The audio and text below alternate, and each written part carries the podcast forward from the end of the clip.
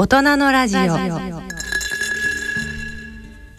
続いては大人の科学のコーナーです。進行は日経サイエンス発行人の鹿児島正樹さんです。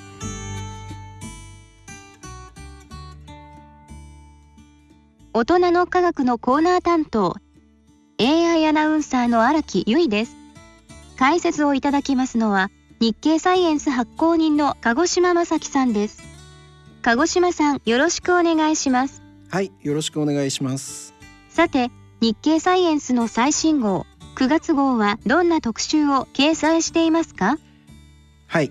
9月号でも、えー、新型コロナウイルス感染症終わらないパンデミックと題しまして、えー、新型コロナウイルス感染症を特集しています。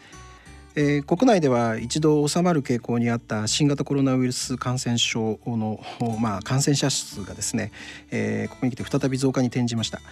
えー、現在もですね感染拡大の防止とそれから経済活動の維持をこれをなんとか両立する方法をめぐって、まあ、世界中が模索を続けているわけですけれども、え、今後の対策を考える上で重要なヒントになるのがこれまでの各国のえー、流行状況とそれから対策これを振り返ってみることだと考えまして、9月号ではですね新型コロナウイルス感染症が報告されてからのこの半年間の状況をですね、えー、外観してみましたで、えー、世界の感染者数なんですけれども、まあ、8月の上旬の時点で1800万人以上ですねちょうど1か月前の1200万人以上から、えー、大体600万人も増えました。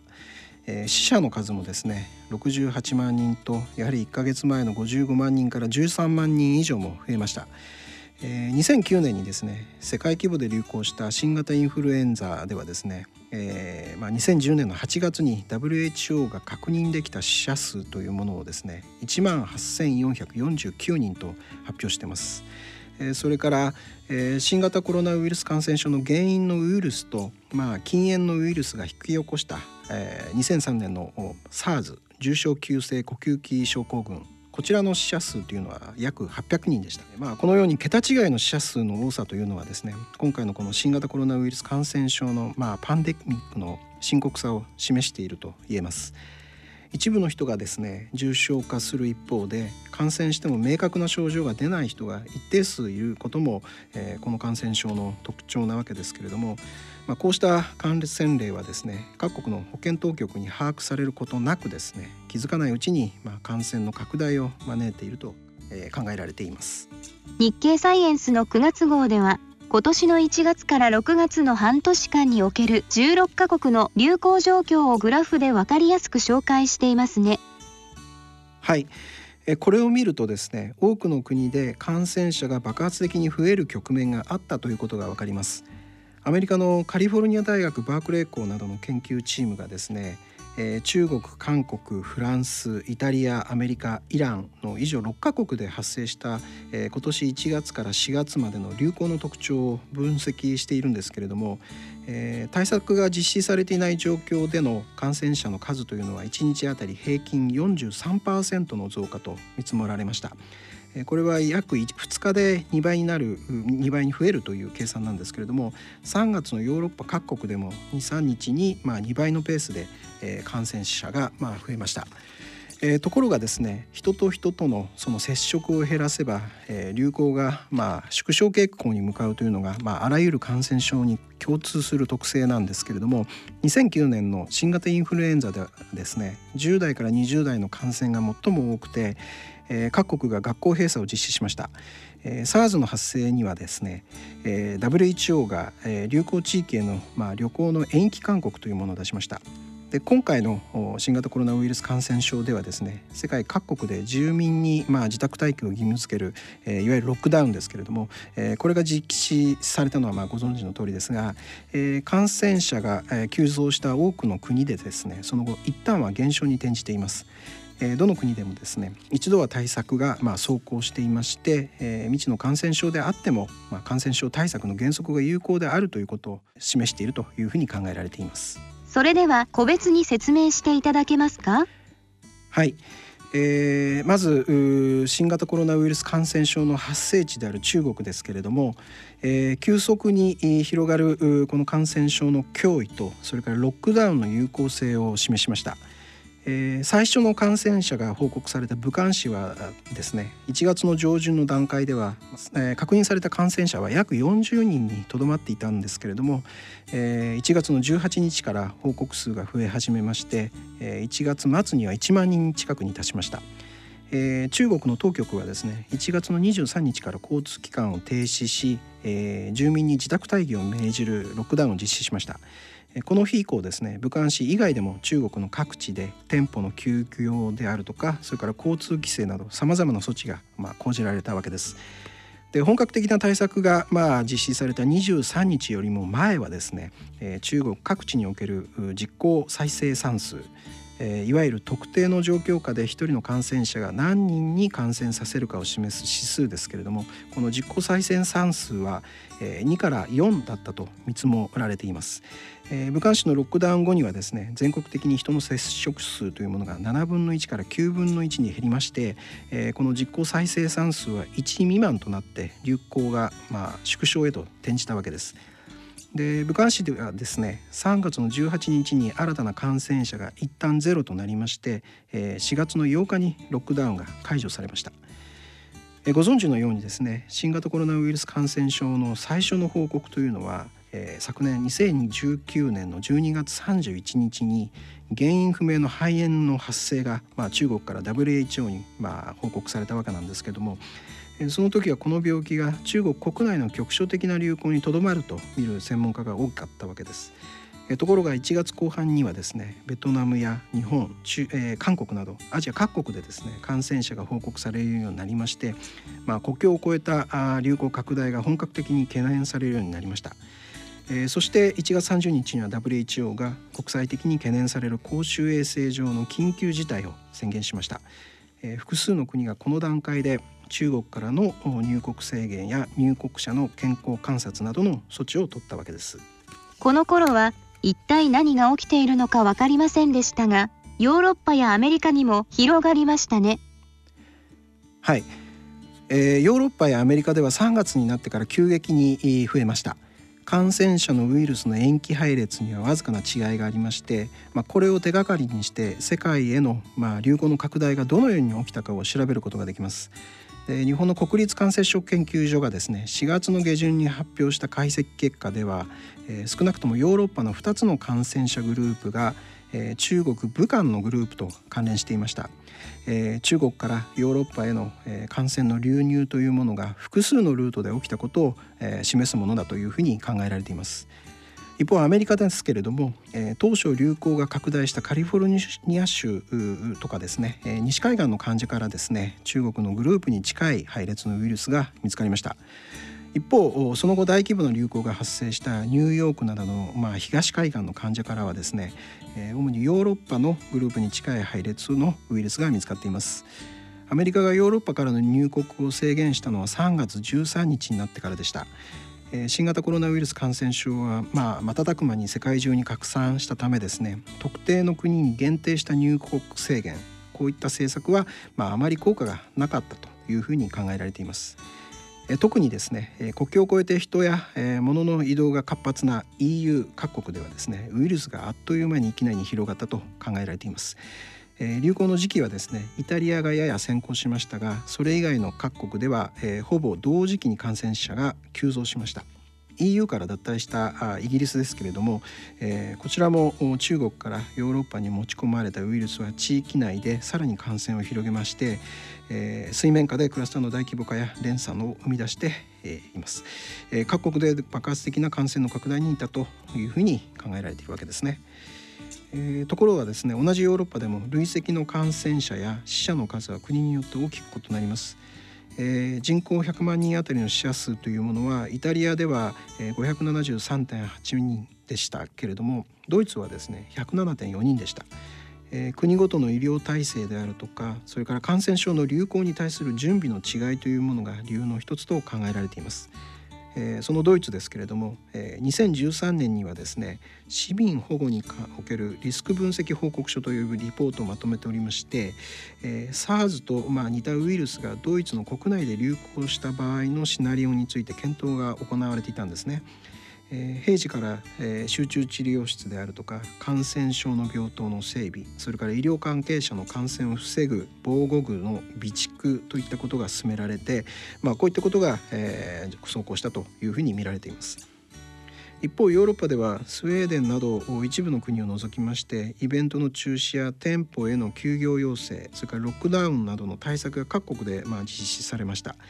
実施の時期にはですね多少の違いはあるものの経済活動を止めて人と人の接触を減らすという点では同じなわけです。イギリスのインペリアル・カレッジ・ロンドンなどのグループはヨーロッパで実施された一連の対策の効果をですね各国の死者数の変動からですね分析しました。6月8日の科学誌「ネイチャー」に掲載された論文ではですねヨーロッパ11カ国で対策が行われる前の実効再生産数の平均は3.8だったんですけれども対策の実施の後にはですね0.66まで低下したと結論付けています。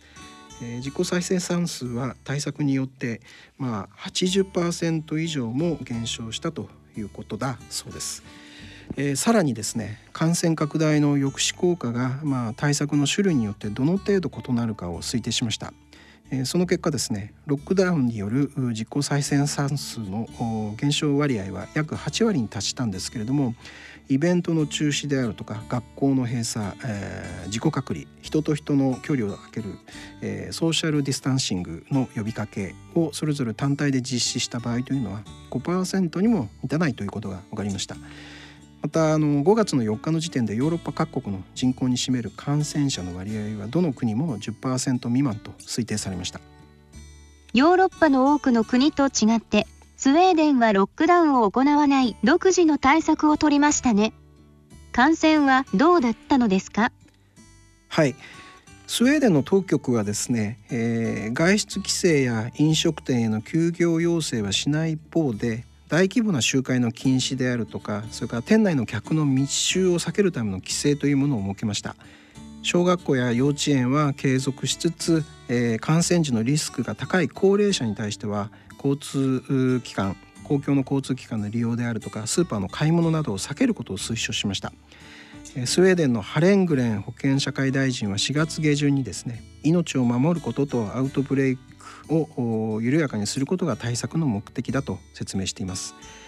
でスウェーデンの感染者の推移なんですけれども、えー、これも特徴的です、えー、感染者の増加に合わせてロックダウンを実施したスウェーデン以外の北欧諸国では1日あたりの新規の感染者の数というのは3月末から4月の中旬に、えー、だいたい200人から400人程度まで上昇してから減少に転じました。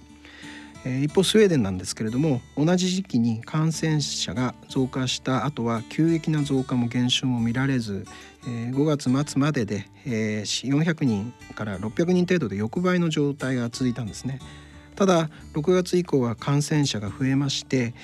当局は検査体制の充実とそれから接触者追跡の強化の結果だというふうに説明しています。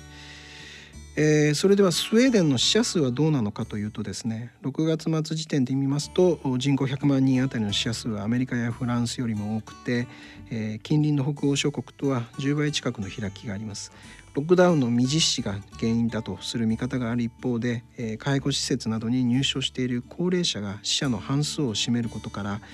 まあ、平時からのスウェーデンの福祉と医療の体制に問題があるとする見方もあるそうです。EU を離脱したイギリスはどうですか？はい。イギリスも当初はロックダウンを行わない方向でした。大半の人が、えー、免疫を獲得することで、えー、流行が自然と収まる集団免疫の考え方が示されたんですけれども、えー、これに対しましてインペリアル・カレッジ・ロンドンの研究チームはロックダウンなしでは約26万人が死亡する可能性があると指摘しました。ロックダウンを実施した場合に集中治療室の負荷がどれだけ減り死者数を最小化できるかを試算した結果を公表しました。その後イギリスは方針を切り替えましたが結果的にロックダウンのタイミングはヨーロッパ内で最後となりました。ヨーロッパ各国での感染者の推移からですね、まあ、専門家は感染症対策というものは事前の準備とどれだけ早く手を打つかが効果を作用するというふうに分析しています。イギリスのサウサンプトン大学の研究チームが5月4日付の、えー、科学誌「ネイチャー」に発表した研究結果はですねそれを数値で裏付けています。これは中国武漢のロックダウンの効果をシミュレーションしたものなんですけれどももし1週間早くロックダウンを実施していたら中国における感染者の数はおよそ3分の1に抑えられた可能性があるというものです。まあ、とにかく流行は小規模にとどまっているうちに抑える必要があるというふうに専門家は考えています。なるほど。それでは世界で最も感染者数の多いアメリカはどうだったのか教えてください。はい。アメリカもですね、えー、初期の対策でつまずきました。入国制限の措置が不十分だったこと、えー、それから2月には CDC がアメリカ全土に配布した、えー、PCR 検査のキットで不具合が見つかりまして、えー、初動が遅れました、えー、感染症対応の当初のガイドラインでは CDC のキットを、まあ、使うことが定められていました。そのため、えー、CDC 以外のキットも使えるように規制が改定された2月末まで、えー、満足に検査が行えない状況が続きました。えー、この間に流行が拡大しましたがそれを把握できなかった可能性があるというふうに見られています。アメリカの本格的な対処は3月に入ってからなんですけれどもその3月の上旬カリフォルニア州やニューヨーク州などが相次いで緊急事態を宣言しまして、トランプ大統領が3月の16日に国内での不要不急の移動やバーでの飲食をま禁じる指示を出しまして、3月後半から4月の上旬にかけて各州が相次いでロックダウンを始めました。しかしながら4月に入った時点でアメリカ全体の1日あたりの新規の感染者数はすでに2万人を超えました。えー、新規感染者数は4万人の大台に近づいたところでピークとなりまして、え、5月にはロックダウンの効果もあって、え、緩やかに減少しました、え、しかしその後1日あたりの新規感染者数が1万人を下回らないうちから解除が始まりました一部の州ではですね4月の下旬にその他の州でもおおむね5月末までに解除されました。えー、6月下旬からはですね南部の州を中心に新しい感染者が再び増えまして第2波の到来となりました、えー、CDC の発表によればですねロックダウンの最中に新たな感染者が1000人前後だったフロリダ州で7月の2日に1万人まで、まあ、増加しているんですね、えー、フロリダ州とそれからテキサス州は一度はまあ緩和していた飲食店の営業の規制をですね再び強化することを6月末までに決定しました。発生国の中国それから欧米と説明してもらいましたがその他の地域はどうでしょうか？はい。中東のイランではですね第2波の感染者の増加が起きましたえイランはですね3月の5日に1日1000人を超す、まあ、新たな感染者が報告されました。えー、3月の13日には最高指導者のハメネイ氏が、えー、商店やそれから道路の無人化を軍隊に指示しまして、えー、実質的なロックダウンを開始しました。商業施設が閉鎖され都市間での移動を禁止しソーシャルディスタンシングも呼びかけました、えー、発症した人が新規の感染者として集計されるまでには、まあ、タイムがラグがあるんですけれども、えー、規制が始まる3月中旬までの感染状況を反映して3月末には新規感染者が1日3,000人にまで増えました。えー、その後はですね減少しまして約1ヶ月の4月11日に感染リスクの低い商業施設に限って、えー、規制を緩和しました、えー、中止されていたモスクの集団礼拝も地域の感染レベルに合わせて5月の4日から順次再開されたようです。ロックダウンの効果でですね5月の1日には感染者数が1000人にまで減少していましたがその後緩和の影響で流行は再び拡大に転じまして、えー、6月5日には3600人と第1波を超える感染者数が報告されています、えー、専門家はですねアメリカやイランのケースを考えるとまあ、ロックダウンの解除を急いではいけないというふうに見ています。自国や、えー、地域内の流行が収まっても流行が続く他の地域からの感染の流入が発生する可能性があります。また一定の規模の感染者が、えー、残っていて外出の規制を解除した途端に増加に転じる恐れもあるというふうに考えています。ロックダウンなどで感染者を減らしても感染が再び流行する状況が各国で起こっているのですね。はい。えー、まあ、こうした第2波の流行はですね過去の感染症でも見られました、えー、SARS の場合なんですけれども、えー、流行期間の後期になりましてカナダで第2波が発生しました SARS の流行がまだ収まりきっていない段階で市民の行動規制を解除したところトロントで感染者が増えてしまったわけです。1918年のスペイン風邪でも似たような事例がありました。アメリカのセントルイスではですね早期の学級閉鎖や人の集まるイベントの中止が感染拡大の抑制に効果を発揮したんですけれども一連の規制をですね解除したところ再び流行が発生しまして大きな被害が発生してしまったということです。ロックダウンには一定の効果がありますが経済面への影響は深刻ですねはいそのため、えー、政策決定者には対策を最小限にしたいという動機が働きます。また社会からは規制を解除してほしいという強い要請もあります。ブラジルの感染者の増加はこのケースだというふうに考えられています、えー、感染症対策に取り組む保健省だとか各種の知事とそれから経済への影響を最小限にしたいボルソナロ大統領が対立しまして国全体としての強調した対策が取れない状況が続いていますね。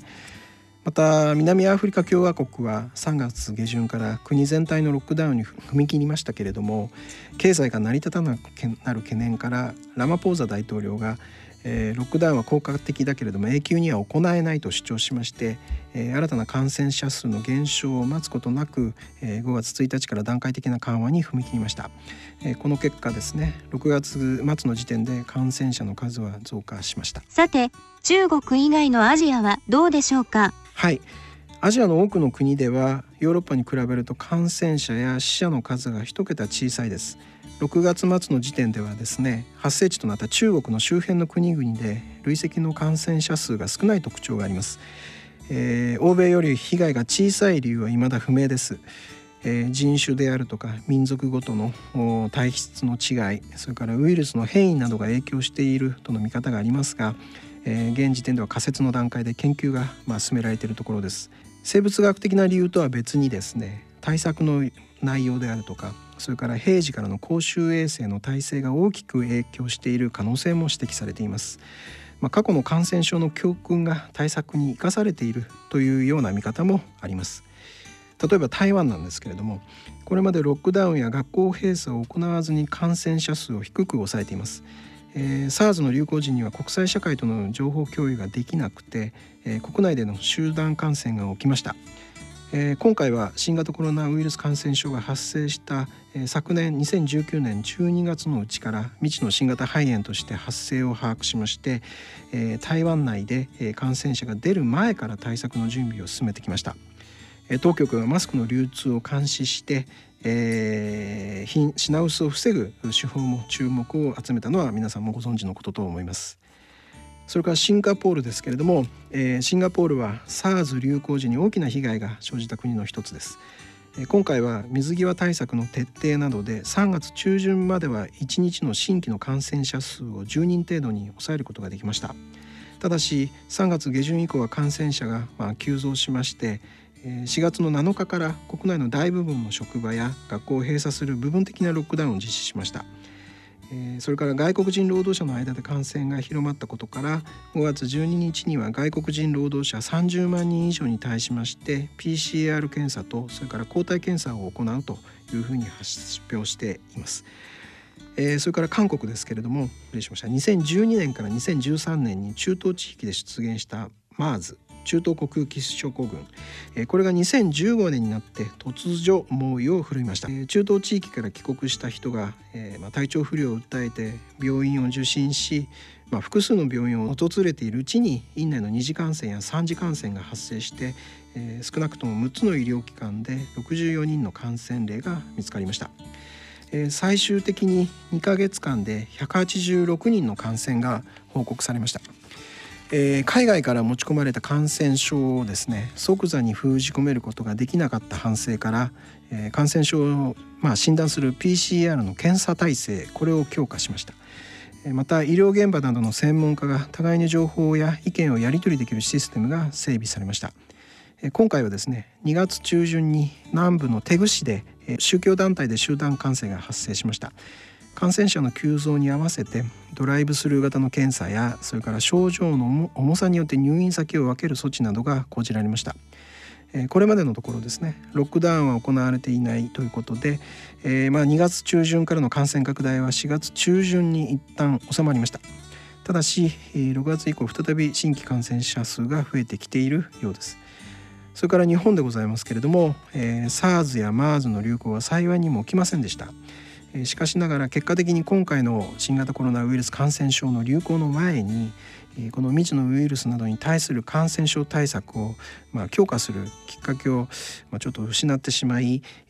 検査体制が十分ではない状態でこの感染症の流行が始まりその後徐々に体制が拡充されてきたという状況です。3月の下旬から4月にかけて起きた感染者の急増はひとまず収まりましたけれども6月下旬から東京を中心に、まあ、再び報告数が増えて、えー、現在非常に厳しい状況が続いています、えー、新型コロナウイルス感染症の流行が始まってまあ、半年以上が経ちましたけれども感染の拡大はなおも加速していて8月に入って、まあ、感染の流行はますます拡大していまして、えー、この感染症との戦いというのは、まあ、当分の間続くのは間違いないと考えられます。えー、しかし人類が感染症を乗り越えるスピードは次第に速くなってきてまして、えー、今回の感染症をめぐる科学の進展というのはとても目覚ましいものがあります。え中国の新型肺炎発生の報告からわずか1週間でウイルスの全ゲノムが特定されました。さらに1月中にはウイルスが人の細胞に感染するための鍵となる、えー、スパイクタンパク質があるということそれからウイルスの増殖に必要な酵素の立体構造がコンピューターで、えー、解析されもしました。えー、ウイルスの増殖を阻害する、まあ、薬の探索も行われていまして、まあ、あっという間に複数の候補薬の名前が挙がりましたウイルスのゲノムが素早く解読されたことで、えー、ウイルスの配列情報をもとに、えそのウイルスを検出する PCR の検査手法も1月のうちに確立しました。その検査方法ですけれども当初は喉の奥からま粘液を採取して検査していましたけれども他の部位からもウイルスが検出されることが報告されますと2月の下旬には鼻の奥の粘液それから6月には唾液を用いた検査も登場しました。流行初期にはなかったウイルスのタンパク質を検出する抗原検査であるとかそれからえー、人の血の中に含まれる抗ウイルス抗体を検出する検査も可能になりました感染後のさまざまな症状のメカニズムであるとかそれから回復後の免疫の状態など、まあ、依然として不明な点は多いんですけれども、えー、それらを調べるさまざまなツールが揃いつつあります。えー、たった半年でさまざまな科学的な議論が可能になってきたことは明るい兆しと考えてえいます。それから、え世界中が待ち望んでいる治療薬やワクチンですけれどもその開発は非常に進んでいます、え特効薬でなくても効き目のある抗ウイルス薬であるとか抗炎症薬の選択肢は今後増えるはずです。